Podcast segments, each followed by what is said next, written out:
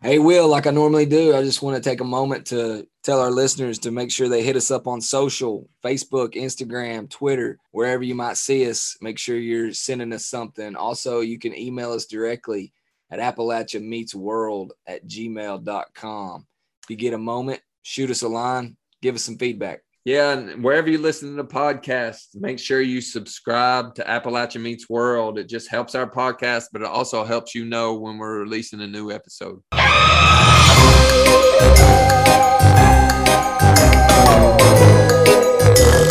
There is a building that is called the forensics unit, but that unit was also housed within the main building at different points in time. And essentially, anyone who was deemed unable to be held for trial due to their mental health, they were deemed guilty by insanity. Appalachia Meets World, a podcast about place and perspective, but always Appalachia. And don't forget, Will, tonight's episode is powered by SOAR. Shaping our Appalachian region. If you're an entrepreneur out there, especially in Eastern Kentucky, check them out. Appalachian meets world. We're back. It's Will. And Neil, what up?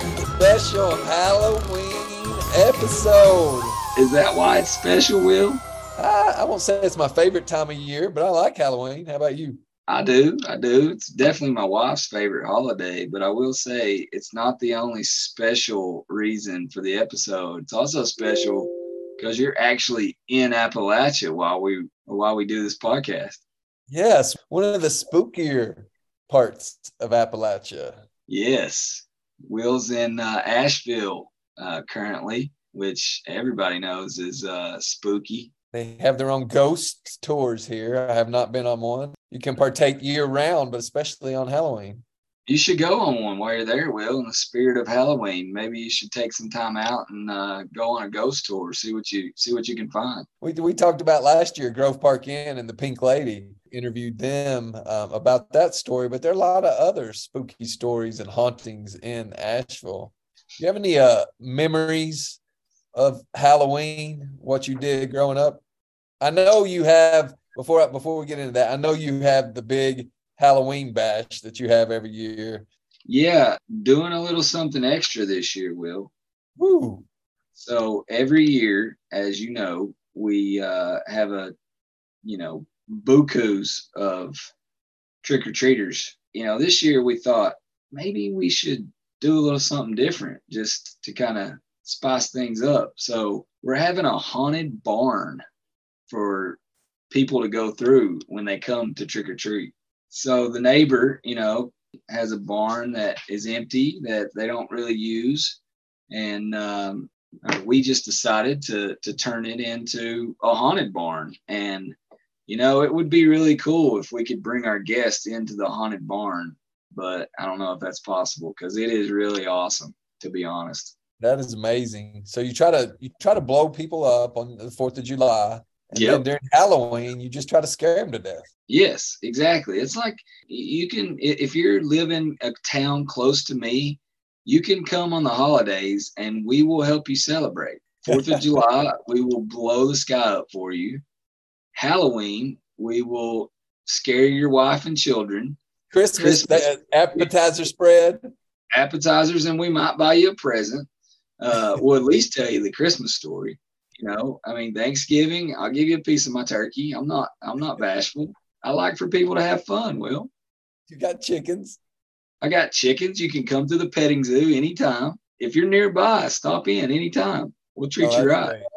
That's the way we do it in Appalachia. Well, speaking of Appalachia, I did. I, I know this episode's a whole lot different than usual. It's a special Halloween episode. I did want to mention one little piece of Appalachian news because it's kind of somewhat relevant to Halloween. In Appalachia, Appalachia's big on history, big on traditions, like we always mention, but they're also big on storytelling. There's no better time for storytelling than over Halloween. So I wanted to mention a little piece of Appalachian news. The Red Fox Storytelling Festival is today and tomorrow, October 28th and 29th in Pound, Virginia. That's Wise, Virginia.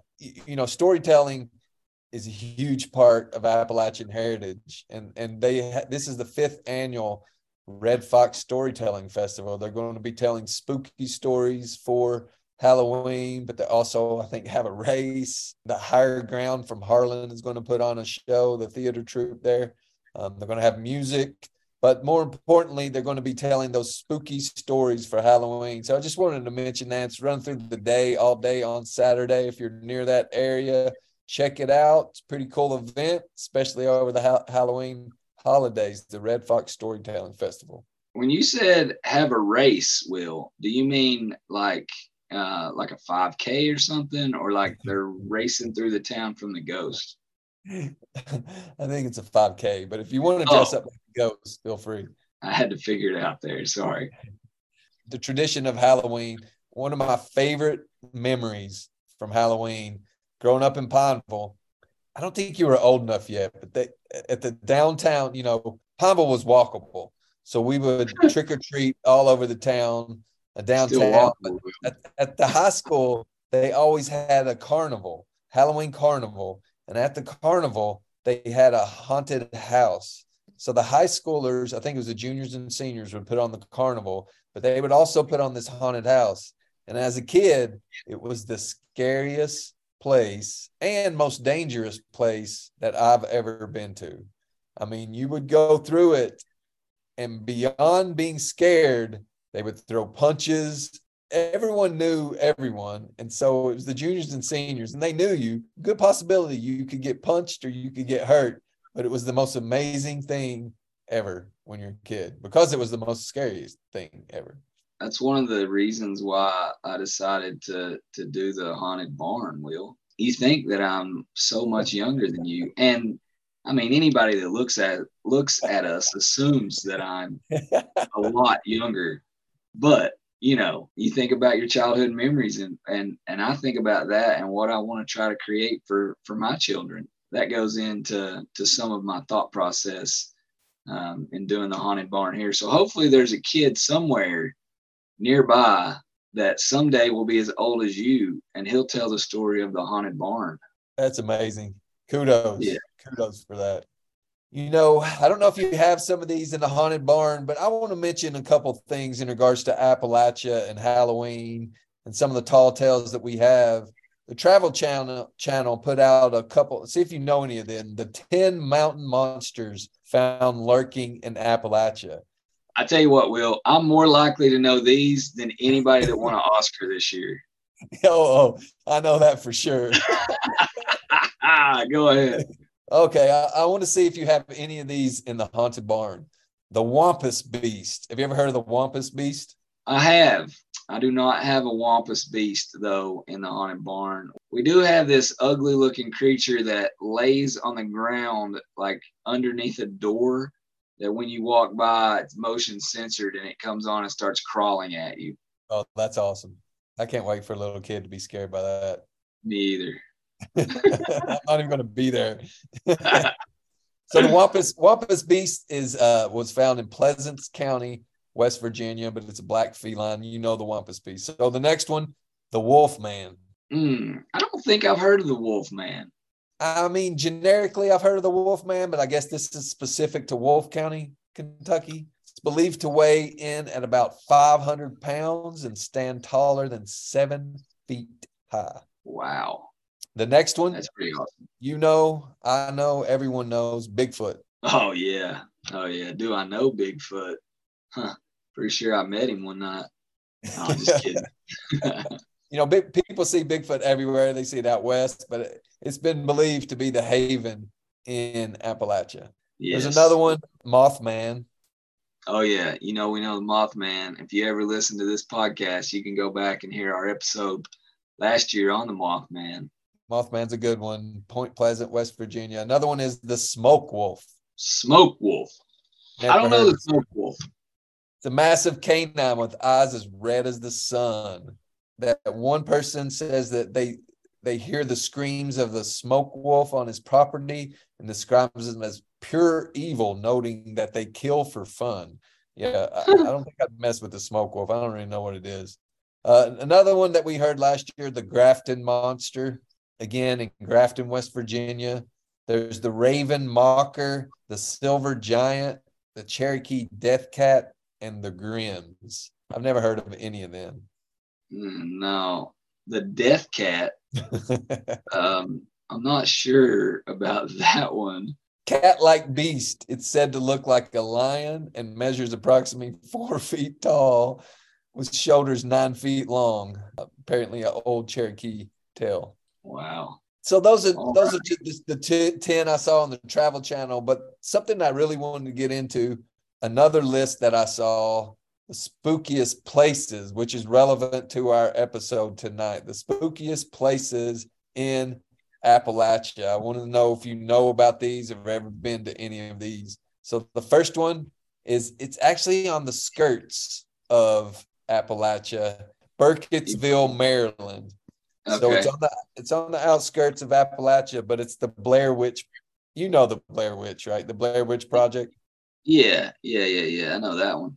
So after that movie came out in 1999, people flooded this town of Burkittsville, Maryland, to go in the woods where this was created. The thing about it is, it's not even a true story. It's all fictional, but people still go to Burkittsville, Maryland to check out where the Blair Witch came from. Another one in the Great Smoky Mountains I'd never heard of. Have you ever heard of the Ghost Town Village? Uh, no. Me Where's neither. that? It's in, Maggie Valley, North Carolina. It's actually an old abandoned amusement park. So it ran in it was an amusement park from 60 from 1961 to the 80s. It shut down in 2002 and it's sat vacant for I guess the last 20 years. No one is resurrected. They have a, a it's a big roller coaster in the sky. I think it sits like 4,600 feet in in the sky in the Great Smoky Mountains, and it's just abandoned. And apparently, it's like this spooky place now. Seems like we should know that one, but I don't. I know, right? I never heard of it. Another one is the E- Eternal Inferno, Centralia, Pennsylvania. You ever heard of that? An No, old never. coal, an old coal mine caught fire, I guess 60 years ago, and ever since ever since that time, it's been burning underground for the last 60 years. Another one, Yeah. the ghost lights on Brown Mountain. It's in Burke County, North Carolina. Have you ever heard of those? No. Where's So that it's at? another- It's in Burke County, North Carolina. Apparently, for generations, you've been able to see these these lights in the wilderness. No one knows where they came come from. The Cherokee say that it's spirits of women searching for their loved ones that they lost in battle. And this dates back thousands of years ago. It's w- well before the Industrial Revolution. People have been seeing these lights, and you can go and see them, and no one knows where they come from. Kind of crazy. Huh.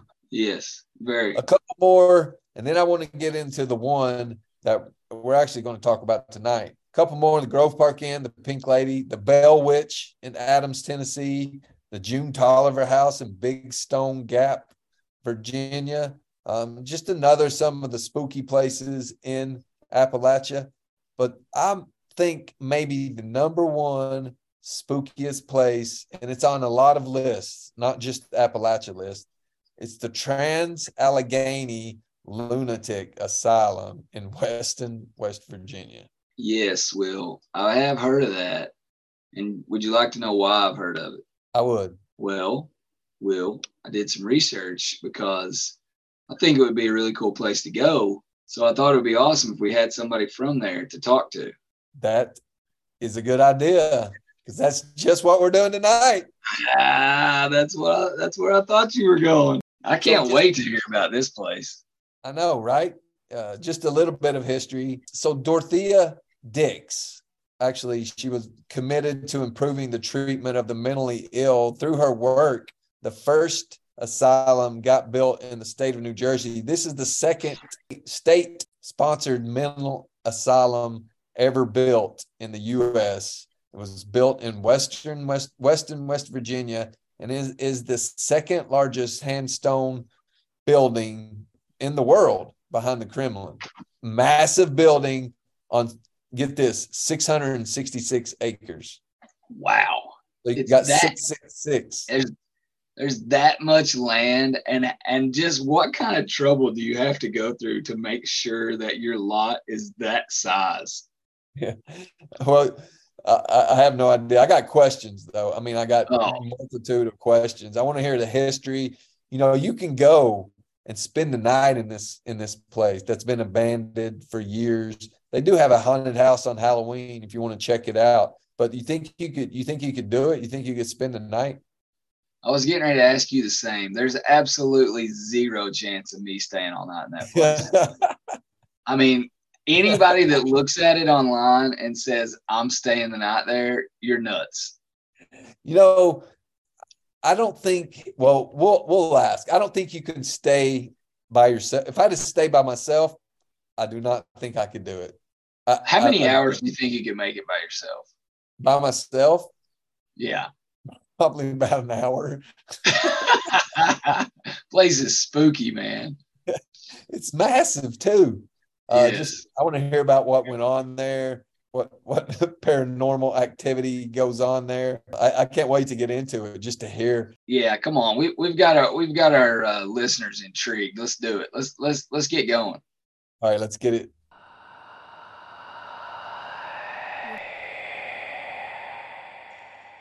All right, on the special Halloween episode tonight, we have Bethany Cutright, a longtime Appalachian. She's with the Trans Allegheny Lunatic Asylum in Weston, West Virginia. It was formerly known as the Western State Hospital and was constructed between 1858 and 1881 and first housed patients in 1864.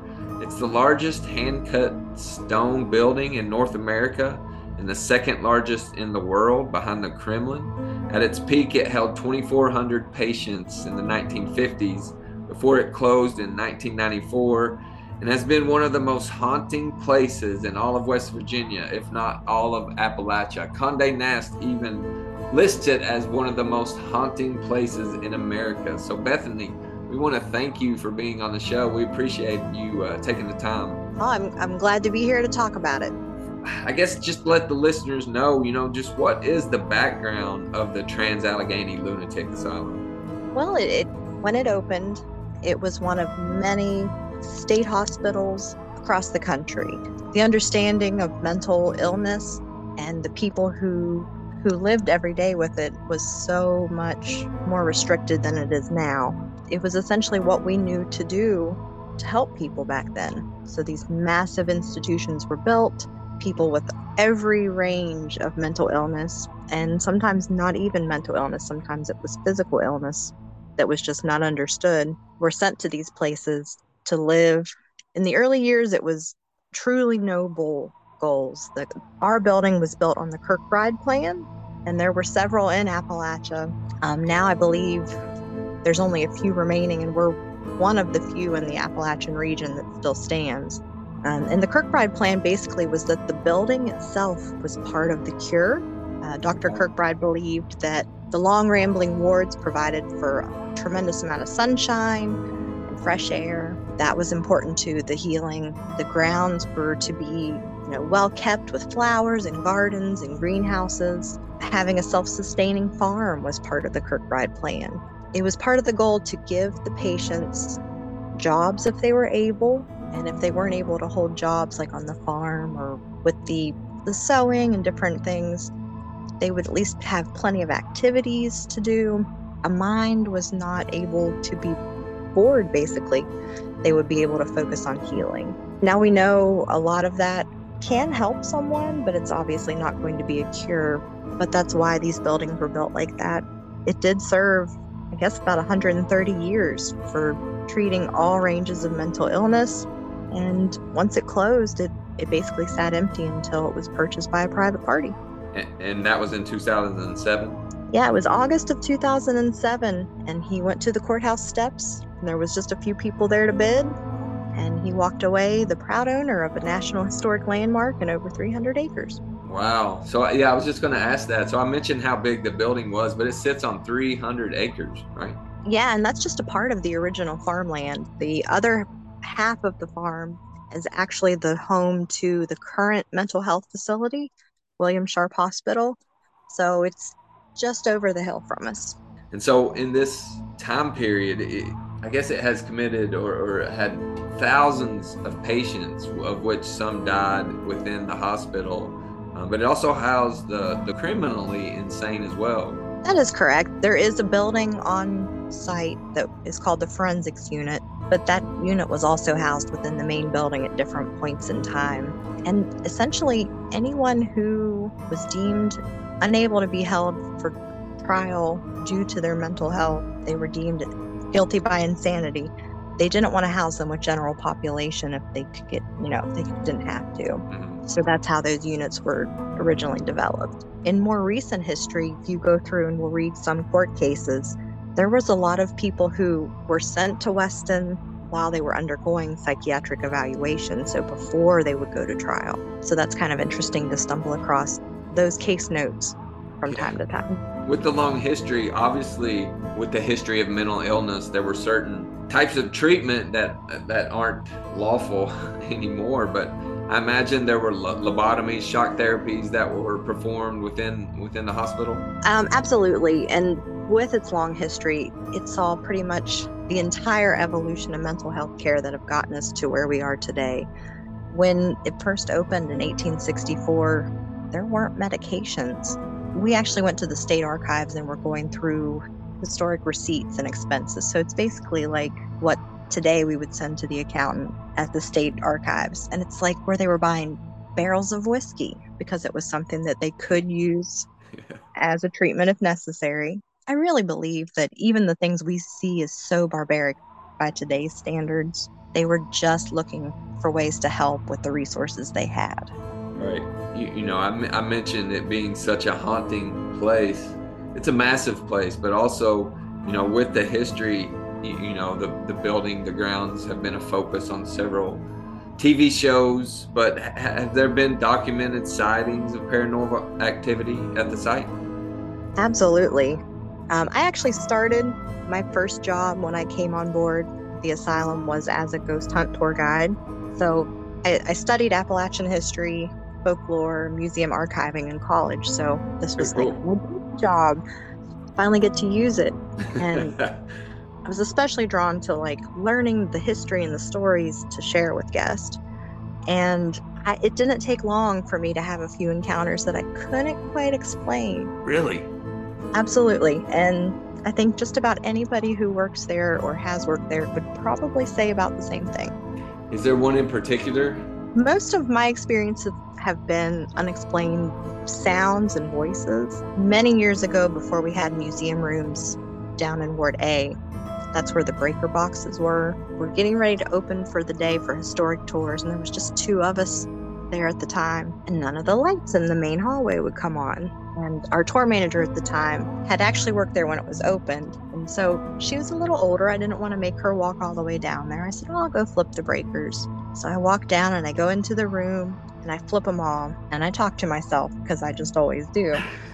And I said, I wonder if that worked. And right behind me, nope. No So way. I turned around. There's Sue's not there, so I walk back out into the hallway of the ward. No one's there. And I go back to the tour office, and there sits Sue. I said, Well, I guess it didn't work. She goes, No, it doesn't seem like it. well, I guess they were right. Oh my gosh. Have you, I know you have ghost tours, you have historic tours, and we want to get into that, but have you ever personally spent the night at the hospital? Uh, yeah, I used to do it all the time. Not sleeping. Our ghost hunts and overnight hunts are not for sleeping. You stay up the whole night and investigate. So it's it's not like a we don't have a bed and breakfast. If that makes sense. yeah, yeah. Well, let, us talk about the tours then. What exactly do you have for guests um, that want to come to the asylum and, and check it out? I mentioned the historic tours, but the ghost tours. But what what exactly does that consist of? For anyone who's interested in the paranormal, they can come and do a daytime paranormal tour. That's a walk-in tour, and you'll hear all the most exciting stories that relate to the ghosts and the unexplained. And that's an easy $35 uh, 90 minute tour. If you want to come at night, uh, we have the two hour paranormal tour. So then you get to go through and hear those stories in the dark. And for someone who really wants to immerse themselves in the possibilities of paranormal, the overnight ghost hunt is the way to go. and that's overnight eight hours of investigating. So we will split up everybody into smaller groups of 10. Everyone has an experienced paranormal investigator to lead them through. So, like, one group will start on the first floor. You'll go through, hear some of the stories, a little bit of the information that pertains to that area, and then you're free to explore that floor with you or your team until a designated time, then you rotate. So each group gets a chance to explore each floor with a smaller group. So that way you don't have contamination of a lot of people interfering with your evidence. I think if you're going to do it, you have to do it overnight. I think that's the only way to go. It's definitely something that is an experience you won't forget. Yeah. So you can do it self-guided then. Well, it's it's not really self-guided the ghost hunt you have the most freedom if that makes sense Okay. there are still there is still a designated guide for each group and that and that's really a safety precaution as well because it's a really old building and we do want to make sure that everyone has a safe experience or else they don't want to come back yeah. Uh, Are there any specific stories of ex-patients or stories of sightings that the, the asylum has over the years? Well, one interesting thing that has come up, because I also, the historic side of things is still very important to me.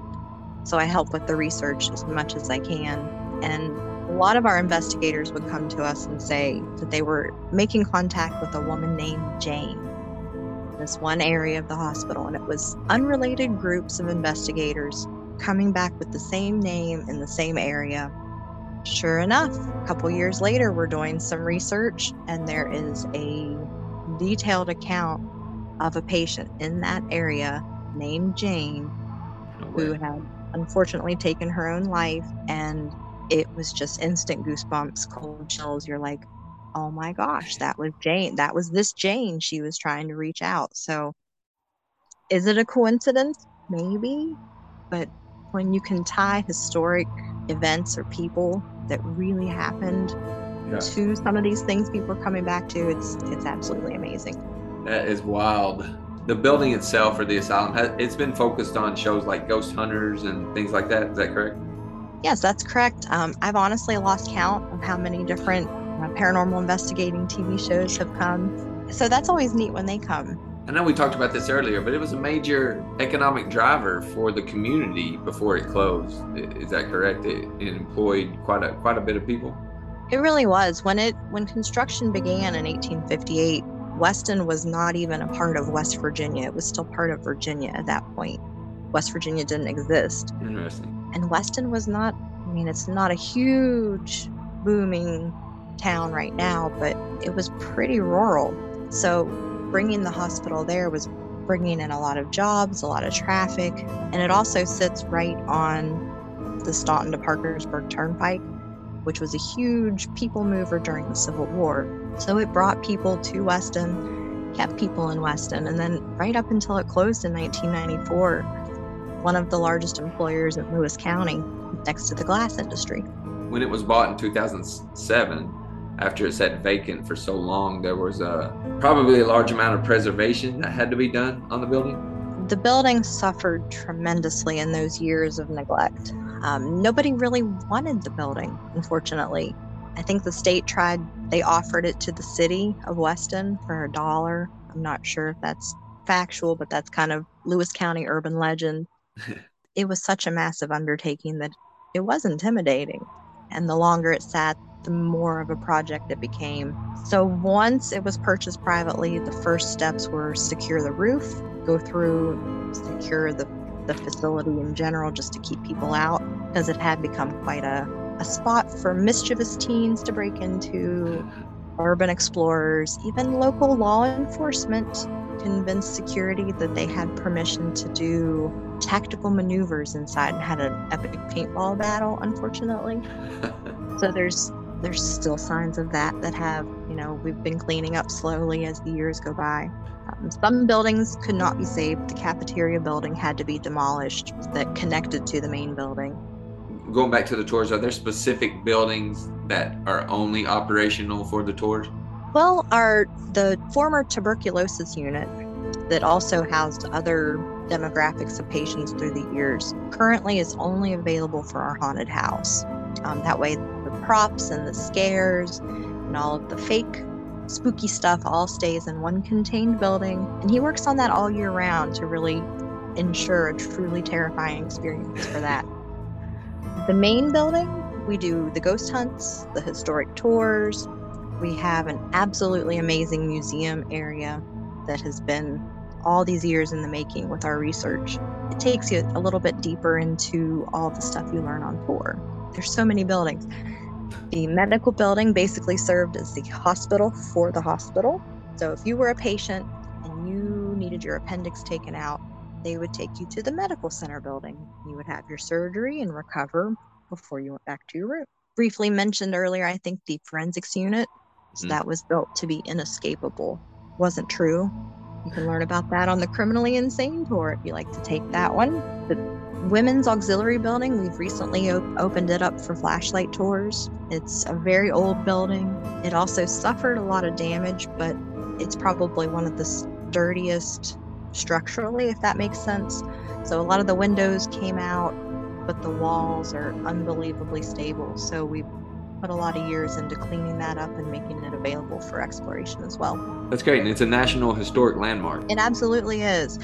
Can't remember the exact year it went on the registry. I want to say 1995. It's an absolutely beautiful building. The architecture is amazing. I don't know. Sometimes I will go outside and sit by the fountain and just look at it. When you're there every day, you kind of take advantage, you know, take for granted how big it is till you step back and look at it. You're like, wow, it, it really is something.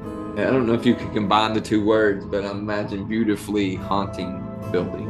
I think that's perfect. Yes. what do you have to when you when you do the tours, when you do the overnight, do you have to sign a waiver? Um, any guest does have to sign a waiver of liability when they visit. And do you want to let our listeners know just where they can find, uh, whether it be online or in person, where they can find the, the asylum and um, how they can access the tours and, and where they can find information? Absolutely. A great resource for information about visiting the asylum would be our website, and that's www.talawv.com. Or if you're passing through West Virginia on I 79, we're only three miles off of the interstate at exit 99. It's a good place to get out and stretch your legs and just take in the beauty, if nothing else. Um, you can stop in and see us. We're open six days a week for walk in tours starting in April and running through the middle of November. Nice. And um, you you mentioned earlier the haunted house. So how long does that run? Obviously, this is a perfect time to visit haunted house, but how long does that run, and when can people go and check that out? This year, our haunted house closes on October 30th. Um, those tours run Thursday, Friday, Saturday, Sunday. And we start selling tickets at 6 p.m. and start taking people through as soon as it gets dark. And how long is the haunted house? Like, how long does it take to go through it? Depends on how fast you move when you're scared, but usually about 30 minutes. That is fantastic. We we uh you know we appreciate your time obviously, but is there anything else you'd like the listeners to know about the asylum or what they can do? basically every tour we we give every special event we hold all those dollars are going back into the preservation and restoration of the building. It's truly a preservation through tourism venture that we're doing. And we've welcomed people from every state in the united states. Just about every year we've been open. I think we've had visitors from over 25 different countries. Wow. and being able to share be it the history or the possibilities of paranormal with those people is is the true focus of what we're doing. So i hope more people can stop and learn a little bit. Not only uh, obviously a beautiful building, some paranormal activity, but it's a great asset for the community uh, in in and of itself in Weston. it is. We are centrally located in the town of weston. So anytime we can have a community open event like our fall fest that's family friendly with vendors and activities and different things to do uh, we have an easter egg hunt every year i think we did 10000 eggs last year on our massive front lawn. But the hospital was an important part in the community when it was open too. So carrying that on is important to us as well. Fantastic. Again, thank you so much. I want I want to ask you one last question. What are you going to be for Halloween? Well, my husband and I were just discussing this and we're not sure yet. I think last year we were the purple team from Dodgeball. Nice. Before that, Napoleon Dynamite and Deb. So we're going to try to do something fun. Nice, nice. Well, we'll have to get you back on and, and find out what you're going to be. But again, thank you so much for the time, for talking about this facility, for talking about the paranormal activity and just the sheer hauntingness. Thank you for showing an interest in it, and I hope you can visit soon. Neil, are you kidding me? Hearing voices.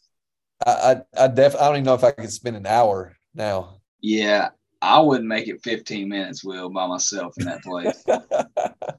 I'm just gonna be honest. the history there is really interesting. I mean, what they actually did in regards to the mentally ill and and the advocacy for that at that time period. It's pretty amazing. But you know what it's turned into is really a haunting and chilling, beautifully haunting place in Appalachia. It's quite the scene, but uh, it's a scene that I don't want to be a part of.